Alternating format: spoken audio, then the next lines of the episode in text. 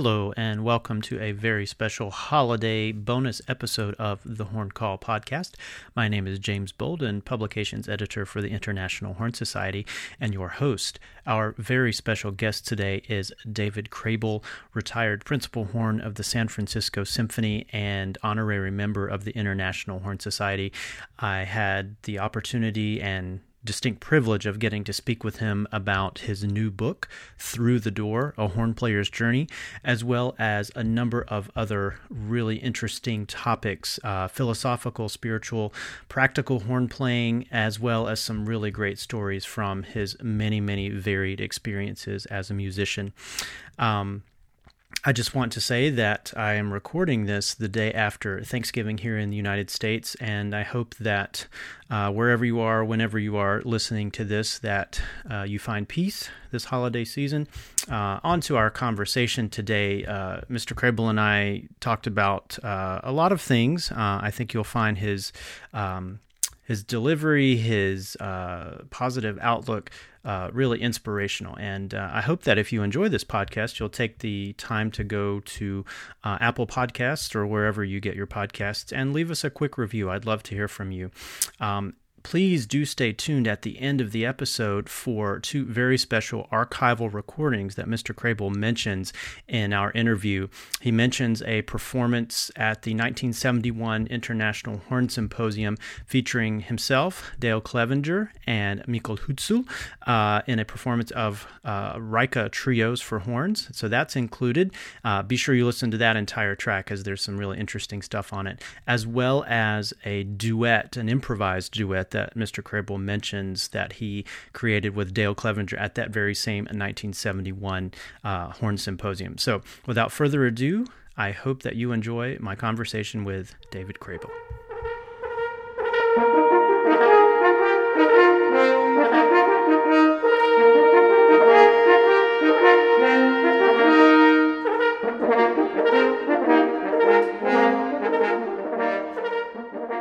My guest today on the Horn Call podcast is uh, I hesitate to say for most of my guests that they need no introduction, but Dave Krehbiel really doesn't. He's uh, such a big name in the in the horn playing world and been such a tremendous influence to uh, so many of us. And I, I can't express how honored I am to be speaking with him today. Welcome, Mr. Krehbiel. Well, thank you very much. It's a great honor to be involved with this. Well, I mean, I'll tell you quite frankly, I had no idea this would um, blossom into uh, such a uh, overtaking activity as this book has generated. Uh, uh, I, I, expected to just to write my little life story and just fade out into the into the sunset here on the west, and uh, it's picking up some traction. People like it, and uh, now I'm involved in podcasts and publicity and this kind of thing. And my wife and I wonder if we created a monster if we did the right thing. Well, I think as as as long as it's on your terms and it it's it's what you want to be doing, and, and so I guess a good place to start would be to mention your new book. It's called Through the Door: A Horn Player's Journey. Well, without getting too verbose, it's uh, it started a year, year or two ago with, with an idea that I needed. Well, actually, I, I went, I was going through some old notes and things that I had, and uh, some mostly teaching stuff mm-hmm. uh, uh, about physically playing and uh, about understanding music and so on. And, and I had all these notes floating around. I thought, well, I'll put those down and maybe I'll make an article for the horn call. Mm-hmm. Uh, quite frankly, after looking at the whole thing, I, have never been too. uh, those technical articles in the horn call always sort of, I can't really get through them, you know. I, I never, I never really uh, liked teachers. I liked to figure it out for myself, and I didn't want people telling me what to do and how to do it. Uh, anyway, in, in creating an article for the Horn Call, I realized that I didn't want to make some something that people would say, "Oh, uh, more of this," you know. I wanted to get some entertainment and uh, sort of the life story, and so it it it gradually uh, uh, blossomed into sort of my my whole life story about uh, how I started, how I got started on the horn, uh, the difficulties I had as a student because I'm pretty dyslexic, and so uh, the memory thing is always hard for me. I could never uh, remember the multiplication tables, for example, and uh, and to remember the, the uh, musical history, the modes, and all the things I had to learn in college was difficult. But one thing I had was really um, the love of music, and music always affected me uh, in a in a very emotional sense, and uh, that's what got me through um, my other deficiencies. And so the horn was my vehicle to sort of understand myself. I, I think, uh, at, at, the risk of getting too deep here, uh, my whole life story is is about me trying to understand who I am and why I'm here. And the horn and performance gave me these wonderful opportunities to see uh, how to see how my uh, ego affected my performance and how how I was vulnerable to uh, so being I was vulnerable to being critical of myself and and exposing myself in performance and uh, it, it, was uh, it was a challenge for me develop to develop the idea what you hear in my book uh, of creative not caring of being able to take chances mm-hmm. and and uh, and play in a way that uh, I was walking on the fine edge. There's a story in the book about when I was in Detroit, and I, it was a turning point in my life when some woman came up to me after a concert and with the she thought she was giving me a compliment. She said i was really a great horn player because i never missed any notes. And that hit me like a ton of bricks because for somebody to be aware of my playing and, and, and think of it as not missing notes instead of, wow, that was special in some way, you know, the idea that really good performance, really, really, really good uh, musical performance is special in in some incredible way, which is way past not missing notes. It's something that touches you in a in a way it's almost like from another dimension and so i vowed at that point to never have anyone ever come up to me and say that again to me if they had to say something they'd say something that involved emotion in the music or or it was terrible or whatever it was you know and this is where the this is where the creative not caring philosophy came came from. It, yes, it really did. I pride myself out of being being safe and playing safe. And strangely enough, that whole idea, well, it, it all started with that first big audition with Fritz Reiner in the in Chicago when I was only 21. This is in the uh, hotel room, and I remember the story from your book where you went to play the low B flat in Heldenleben, and nothing came out. And he said, "It was, yeah, you, it was the first you, note I played." Yeah, why don't you try that again? yes, it was an incredible uh, moment in in time for me, reflecting backwards, because it started this whole idea that I better wake up and figure out what I'm doing and how I'm doing it and, and my attitude about it because well i'll tell the story. You know i couldn't play the first note and, and knowing the story about this despot conductor i knew that my audition was over. You don't miss anything and so i just gave up and relaxed and uh, meantime he went over there and picked up a copy of farkas's new book art of horn playing and he thumbed through it and he says in a gravelly voice, he says, Your teacher says you must loosen the embouchure for the low notes. so I, I did it again, and the and the note came out. So completely at serendipity, uh, because I gave up, and I knew the audition was over. I relaxed in a way that made it possible for me to play the audition. At the same time, psychologically, he probably thought, well, this kid's all right. You know, I told him what to do and he did it. So uh, he's okay. you know, I came, you know, uh, these things have happened in my life. And, that's what the book is about through the doors. These opportunities have presented themselves in ways that I can only wonder why and how.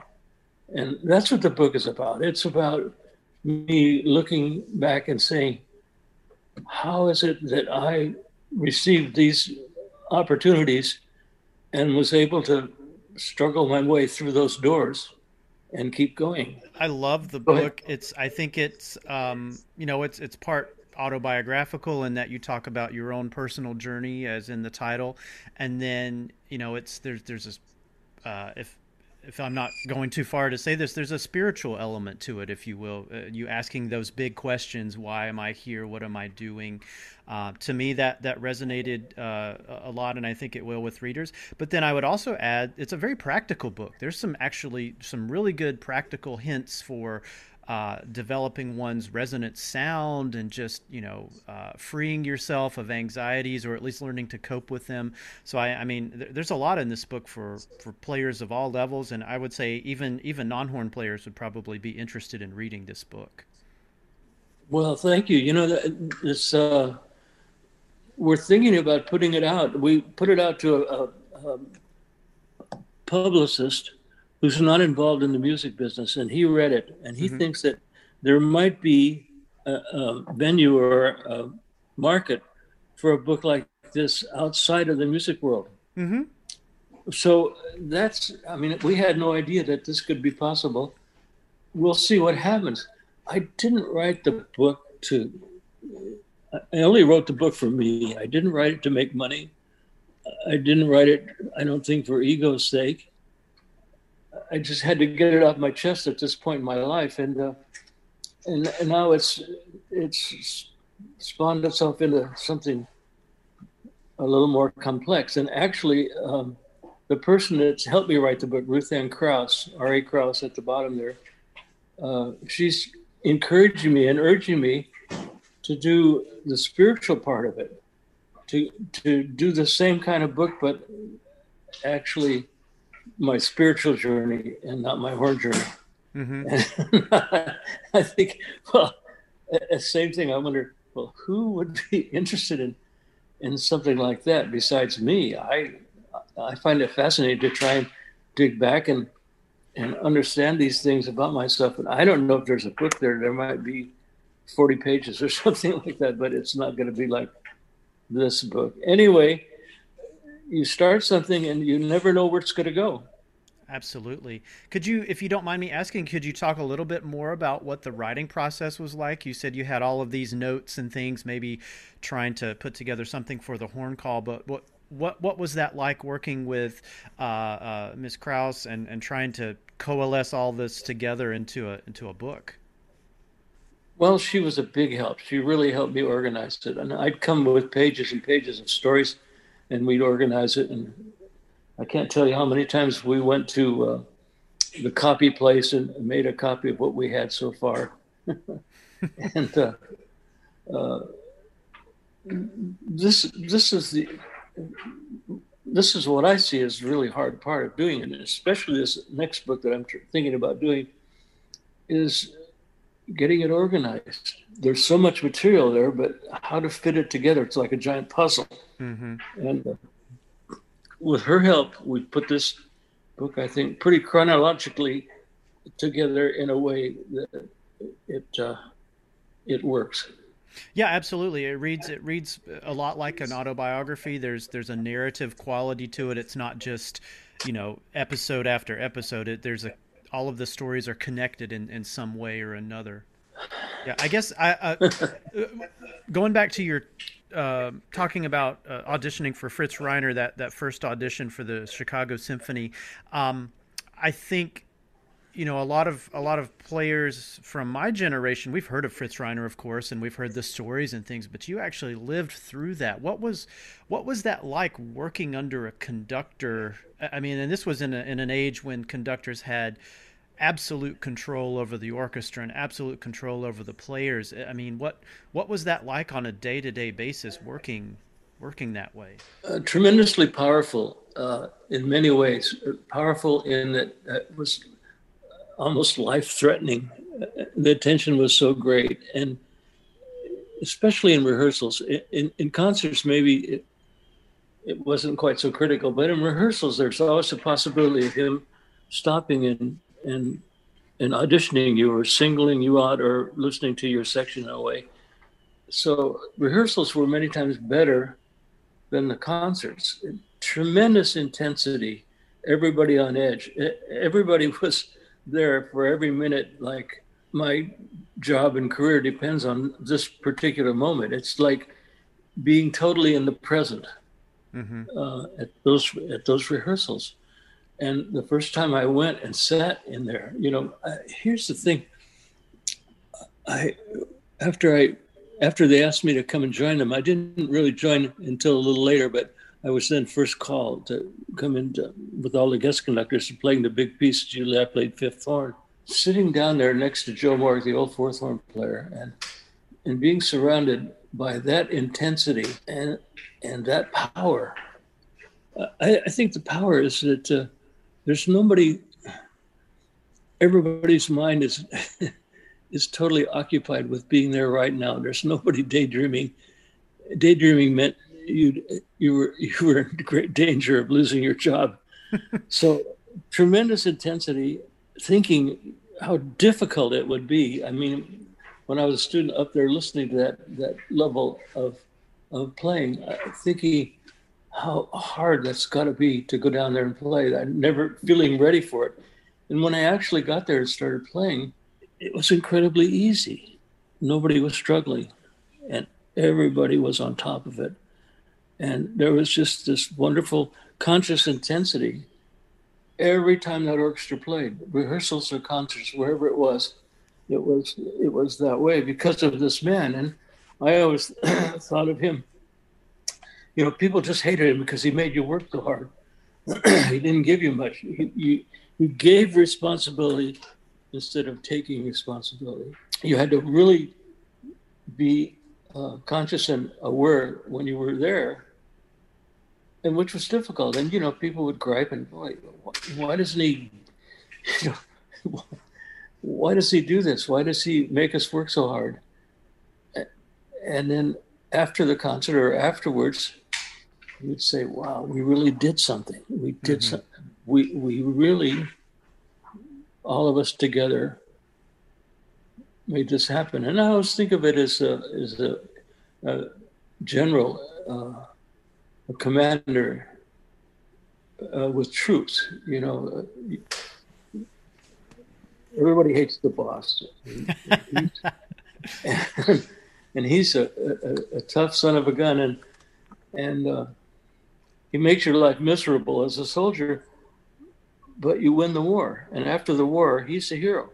Mm-hmm. He's the guy. And this was so funny. I, I, know that after Reiner died, so many of the people that hated him the most and griped about him in the basement really were members of the Reiner Society and really missed him. It's not a black and white thing. It's it's something much bigger than that. Yeah, I think uh, there's material enough for a book there, and on just the complex relationship between you know the musicians in an orchestra and the conductor. it's you know, like you said, it is kind of in some aspects, depending on the conductor, it's almost a militaristic kind of thing. It's almost like a a sports coach kind of thing, and then you know, just depending on the way the conductor chooses to navigate that relationship with the orchestra, it can take a lot of different forms.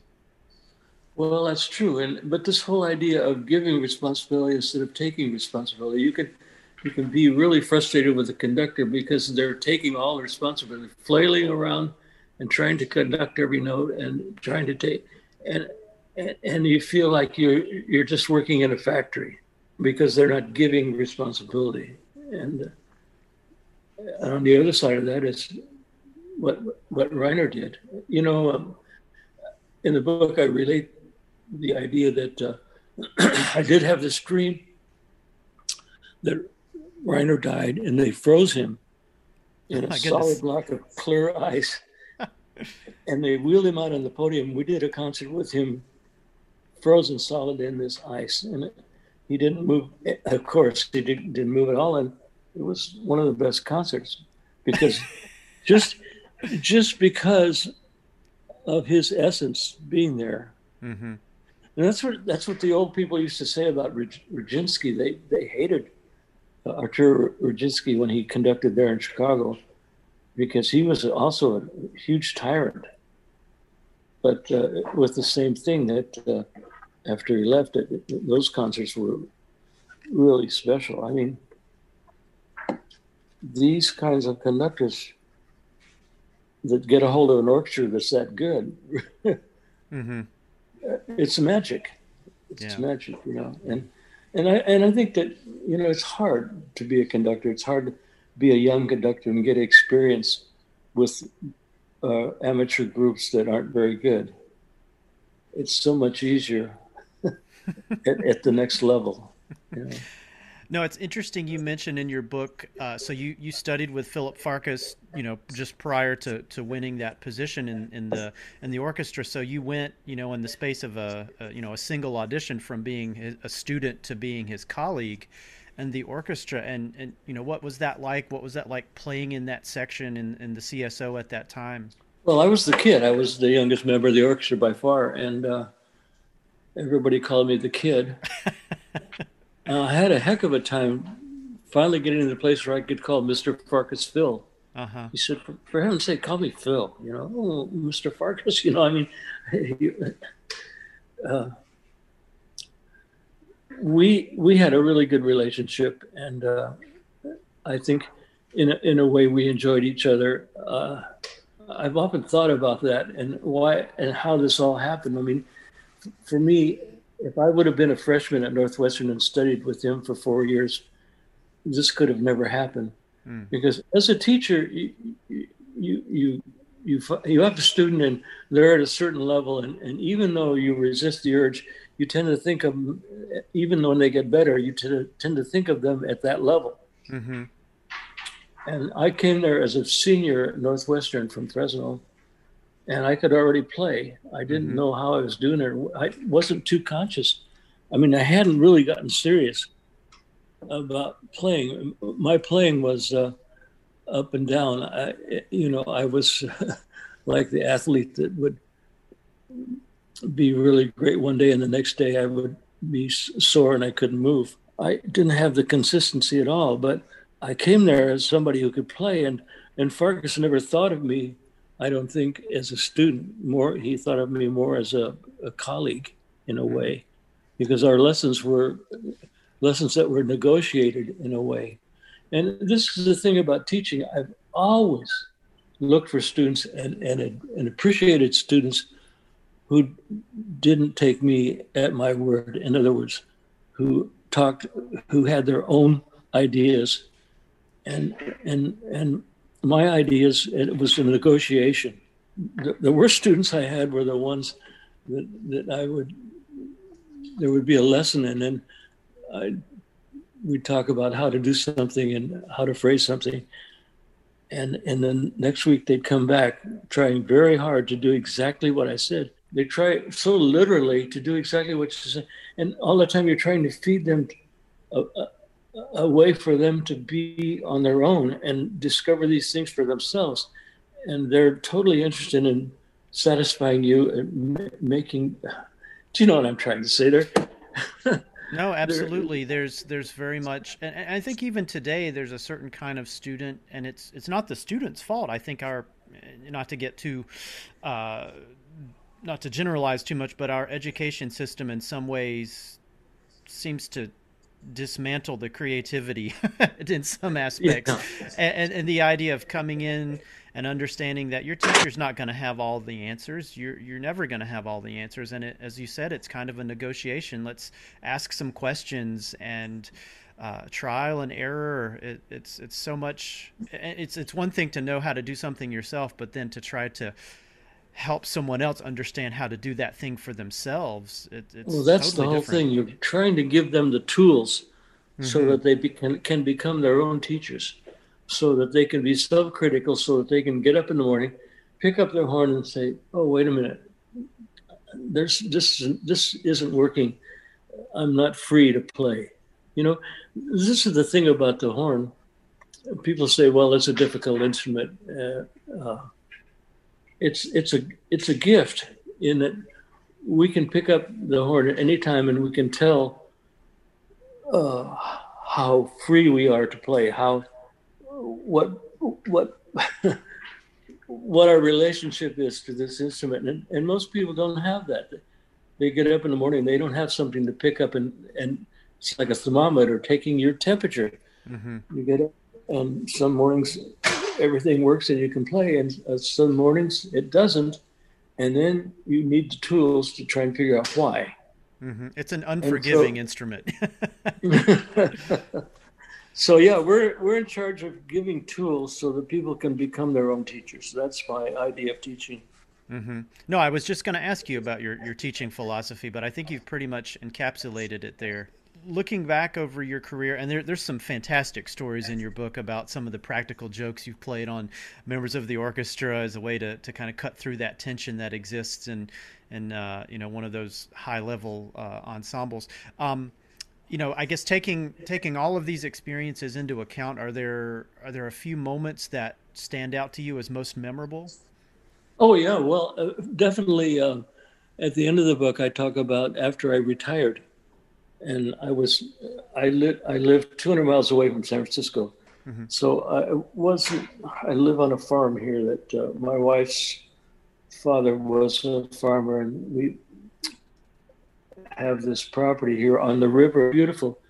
And this was always a plan. I had never planned on, on after I retired and that's the whole thing about retirement. I always planned on getting out before somebody asked me to get out because I'd seen too many times when really great players tried to hang on too long and they were no longer at the level of their colleagues and they they refused to go. Well, anyway, I had this agreement with Mark Lawrence, the first trombone player in back of me, and he that he's right in, right in back of my bell, six feet away from my bell, and I said, you know, when when you sense that it's time, come and tap me on the shoulder and say, okay, it's time to move on. You know, is- 62 is is pretty old for a first horn player anyway, and I managed all these years. So anyway, I did, he didn't have to do that, and I decided that at 62 I'd move aside and let somebody else do this job. So uh, that was 1960, 1998. Mhm. And uh, part of my agreement and retirement was that if they needed an extra person, a fifth horn for a large piece, they'd call me and I could say yes or no whether I wanted to come up and play. And so I chose to do that a couple weeks every year just to see my friends and hang out backstage and maybe pull a few pranks and tell some jokes and you know just be part of the environment again. And so uh, it was the opening of the season uh, Mahler Six, and Mahler, if you know Mahler Six, it's a really intense, angry symphony. I always think of it as just uh, uh, the Grim Reaper kind of. It's the one with the giant hammer. And so, yeah. oh, we, oh, one time we did. We were playing something like that with a giant hammer in Chicago, and and the percussionist hit this this table with all these boards on it, and a giant sliver of it went shooting down through the trumpet section. Oh man, what a what a Oh what gosh. chaos that caused. Anyway, um, anyway, um, so I was asked to come and play opening of the season. So I went up and rehearsal on Saturday, and it was fun to see everybody. And we rehearsed Mahler six, and and then uh, Tuesday the the schedule was always Saturday rehearsal, and then two rehearsals on Tuesday, one on Wednesday, and then concert Wednesday night, Thursday night, Friday night, Saturday night. So uh, I drove up Tuesday for the second rehearsal of the Mahler and I got uh, part way up there. I got to Los Banos and uh, stopped for coffee, and I looked at the TV in the service station, and it was when the planes were going into the tower, 9/11. And I thought, well, that won't change anything. I'll, you know, that's in the East Coast, and we're on the West Coast. So I kept driving, and I drove for another hour, and then my wife called and said the symphony called, and everything's canceled. The bridges are closed. They've shut down everything. Everybody was panicked. Well, anyway, I drove home and waited, and and so about Thursday they decided that they could go ahead and open open the season and have a concert. I can't remember it was Thursday. It might have been Friday. So we went up Friday morning and we had a rehearsal and a concert. So we missed two rehearsals on that, but everybody knew Mahler Six, and and so the the Friday night then was the opening of the season, Mahler Six, after this 9/11 experience, and you couldn't believe the tension in the hall. I mean, people were afraid and they, they were taking a chance just to be in the hall. I mean, people thought, well, somebody's going to blow this thing up. Mm-hmm. And the orchestra was incredibly uh, emotional and tense. And uh, I knew, and I think everybody else knew, that this was going to be the performance of our lives with everybody at a at a level that's unbelievable emotionally. So we got to the concert that night, and Michael Tilson Thomas played the Star Spangled Banner. They always played the Star Spangled Banner to open a concert series, mm-hmm. concert season, and he played it sotto voce, muted strings, super soft. Everybody was teared up. I mean, you couldn't believe how that affected the audience mm-hmm. and how it affected us. And I knew that this was going to be the performance of a lifetime. They finished Star Spangled Banner, muted strings, and somebody way up in the gallery hollered out really loud, "Play ball!" And it was incredible. It was like it was like somebody threw a wet blanket over everything. No kidding. I mean, yeah. it's like def- deflating a balloon. It made me realize how incredibly vulnerable we are as musicians at that level. And it's something that we take for granted. Mm-hmm. We just assume that it's going to be there every night, and we go there and we sort of reach that level and we play at that level of understanding of chamber music, listening to each other and, and making a concert work. Uh, it's really quite a magical thing mm-hmm. that happens that we take for granted. Those people, those of us at that level that play at that level with those kinds of orchestras, we go every week and we play at that level, and we just sort of assume that that level is going to be there. But when this crazy thing happened, when this guy said play ball, mm-hmm. it just was an amazing situation. And anyway, we were really, I think we were really angry after the concert. People are griping, how could this happen? You know, to, to ruin this thing. And and also probably angry because we didn't realize we were that vulnerable, and we were. We were that vulnerable. The next week, I went back to play, and there was a note on the board from a woman that said she was so sorry she had taken her father, who has Alzheimer's, to the concert and he thought he was at the ball game. Mm-hmm. So now we're jerked around. We're really angry at this crazy guy who said play ball. And then we had to sort of swallow uh, our anger and say, well, unfortunately, the poor guy thought he was at the ball game. He didn't do it maliciously. what an anyway, incredible story. The vulnerability yeah. of, of, of performances at that level and and the magic of it i think that's why people go to concerts they're looking for that intensity of uh, i mean go to hear a fine string quartet they're looking for that intensity of of uh, performance mm-hmm. of, and it's it's palpable even if it's you know a single soloist or an entire orchestra when when when everything is is happening at that level it it's it really is something you can pick up on in the audience I think so. Yeah, that's what we're selling. Mm-hmm. Uh, you you mentioned you know the idea of the creative not caring. You mentioned uh, in your book. Um, you know various practical jokes that you played on uh, colleagues and things to sort of diffuse the tension. Uh, are, are, there other things in addition to that that you would you would recommend to people uh, to help maintain uh, a long career or staying positive because you know there, there are so many folks in a lot of different careers that they kind of get more and more bitter as as time goes on and they only seem to want to focus on the negative things. But that that doesn't seem to have happened to you and you know you're still active and still writing books obviously and, and sharing your knowledge. What has helped you stay uh, motivated and stay positive all this time? Basically I think it's a lifelong struggle to not take yourself so seriously. And that involves ego. It's, it's fighting this ego thing that you think you're somehow separate.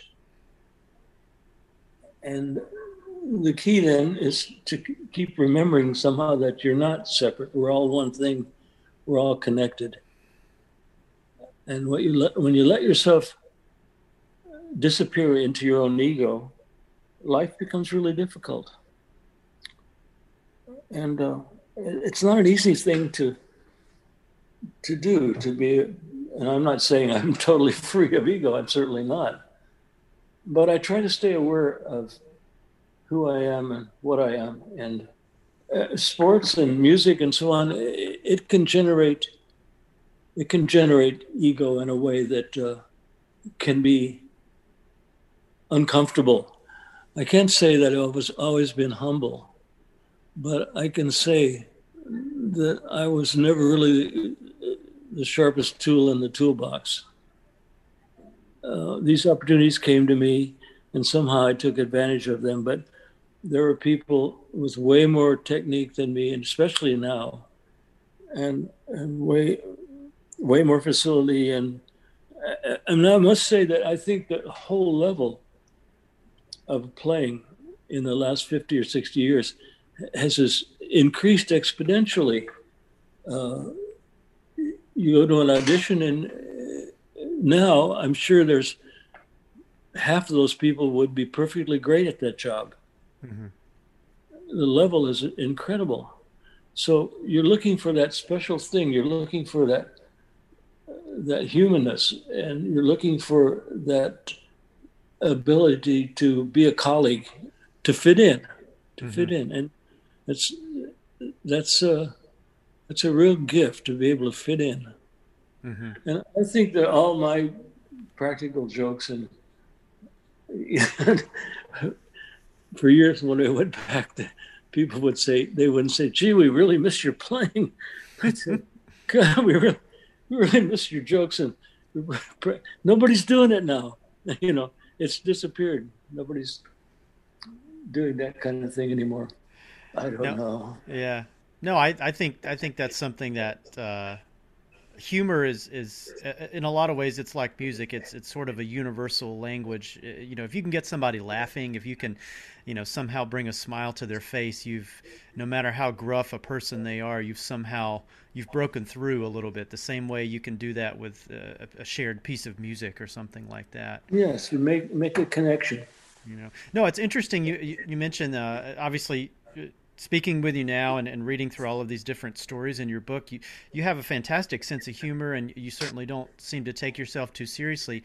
The interesting thing to me was my first, and I think I mentioned this when we were chatting through email, uh, your, your orchestral excerpt CD was the first, well, I think it was the second horn recording I ever bought. The first one was Dennis Brain and the Strauss concertos, but yours was the second one I ever bought.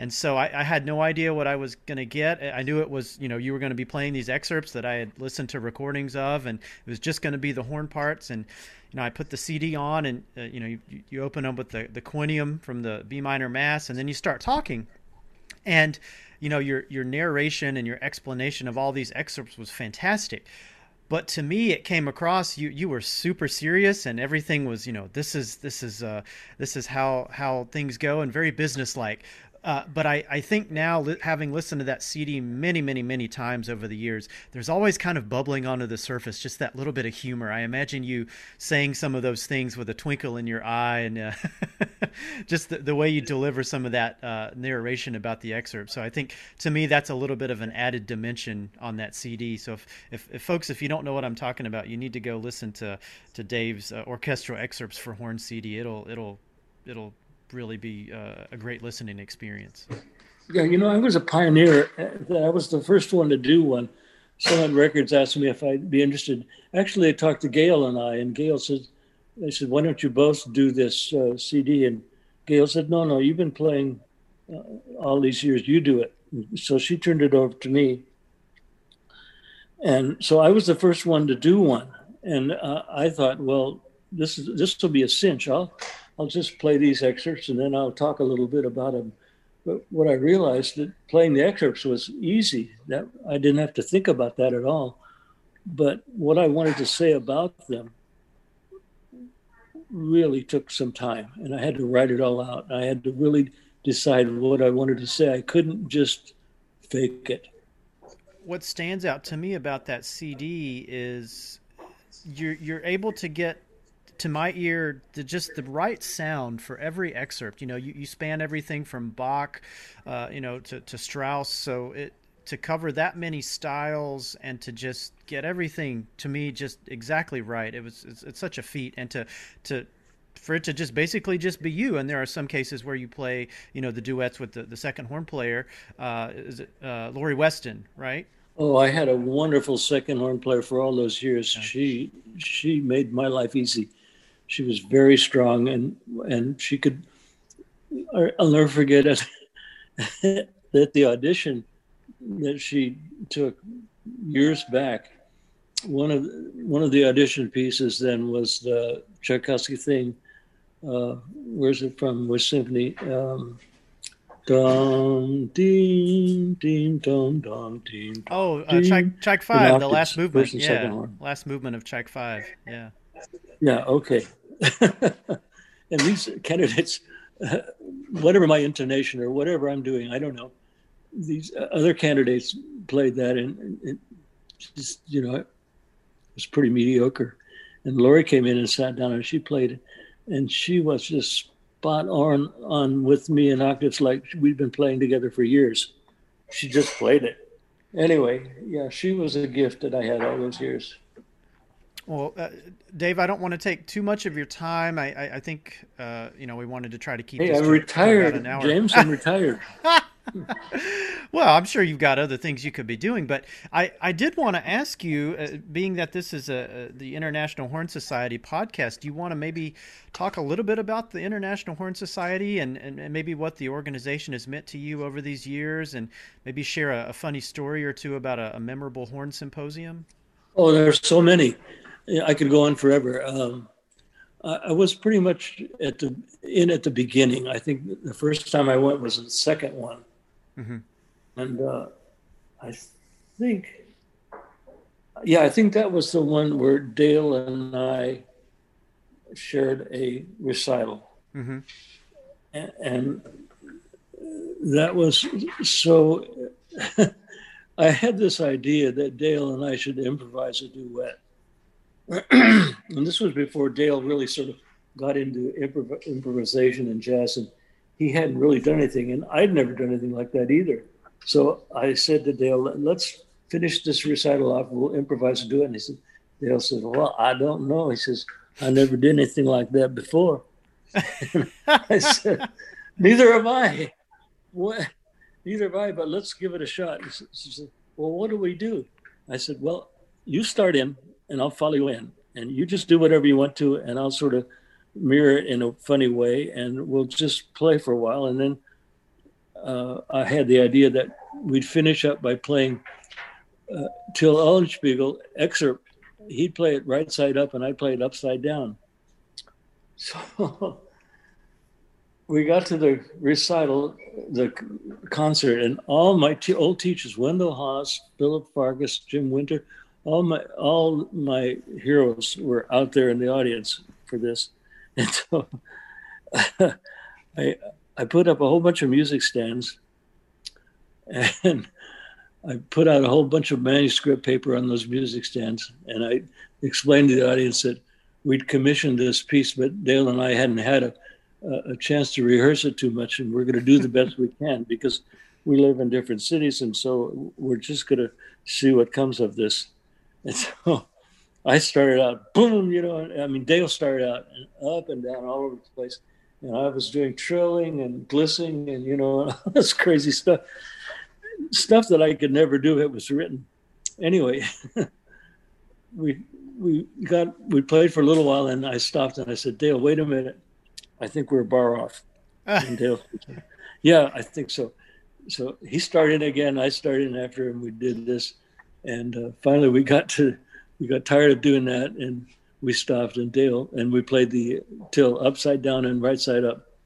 Well, it was a big hit, but the reason I'm telling the whole story is that Farkas, my dear teacher Farkas, who is in a way opposite from me, and he's what I would call an intellectual person, and I'm more of an emotional person.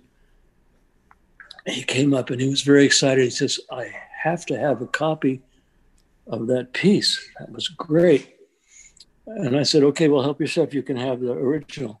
So he walks around and he looks, he looks, and it's just nothing. He says, there's nothing on this. There's nothing on this manuscript. And I said, you're damn right. I said, if, if that would have been written, I could have never played it.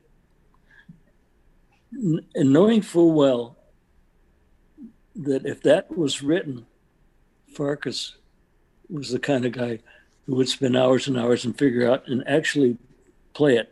Well, for me, I would totally discuss it with somebody like that, and I wouldn't spend the time doing it. So that was the difference between us. He he could do that, and I couldn't. I love that story. It, now, yeah. was that the same symposium where you did the trios, the Reicha trios? Yes, we did. We got Michael Höltzel to play third on the trio. Dale and my, I played second. Michael and and then we at the we finished and we sang it, and uh, it sounded pretty good singing actually. Da, da, da, da, da, da, you know.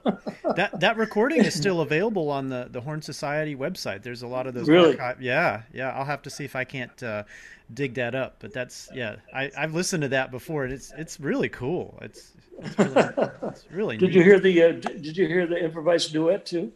I can't remember if that one's on there. I, the, the Reicha one comes to mind. Um, yeah. I'll, I'll, have to double check and see what that is. But the workshops have uh, somehow gotten serious, more serious, and uh, and I don't know. There's a flavor there now that when we first started, the first couple of workshops, it, it was a little looser, mm-hmm. like this, like Dale and I, and and uh, it was a little more informal and things could happen, and uh, it was just different.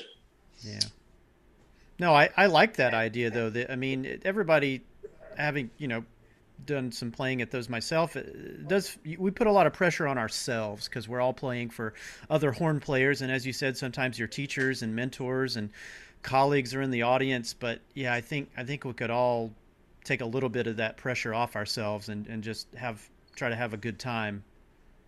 You know, at that same concert, I remember uh, I was looking around backstage, and there was this cart, two-wheel cart that with uh, a, a, way to pull it by a horse. You know, a, a sort of a, a, stage prop, but it was it could move, and it was a cart.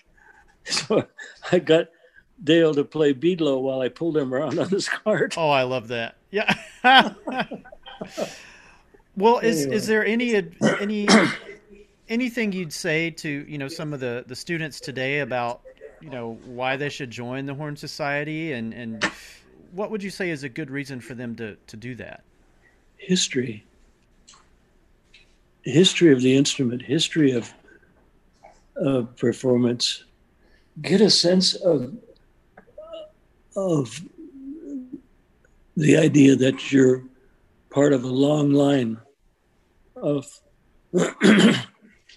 people who have played this instrument going back as as forever, as far as Joshua and the Battle of Jericho. You know, people who've been blowing on instruments all those years, and and, to feel your connection to those people, people who have been pioneers in this field and and taken us to the point we are now, where the level is so high still. But to appreciate all those people, you know, um, we we all start out with Dennis Brain, but before that there were wonderful players and and yeah, a, a sense of a sense of history and a sense of you're part of something bigger than yourself.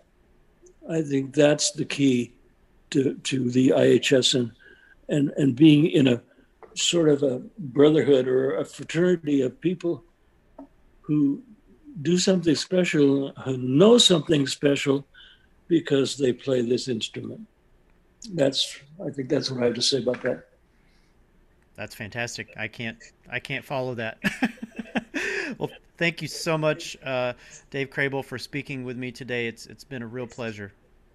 Well, it's you certainly have made it easy, James. You've been a wonderful host, and I, I thank you for this opportunity.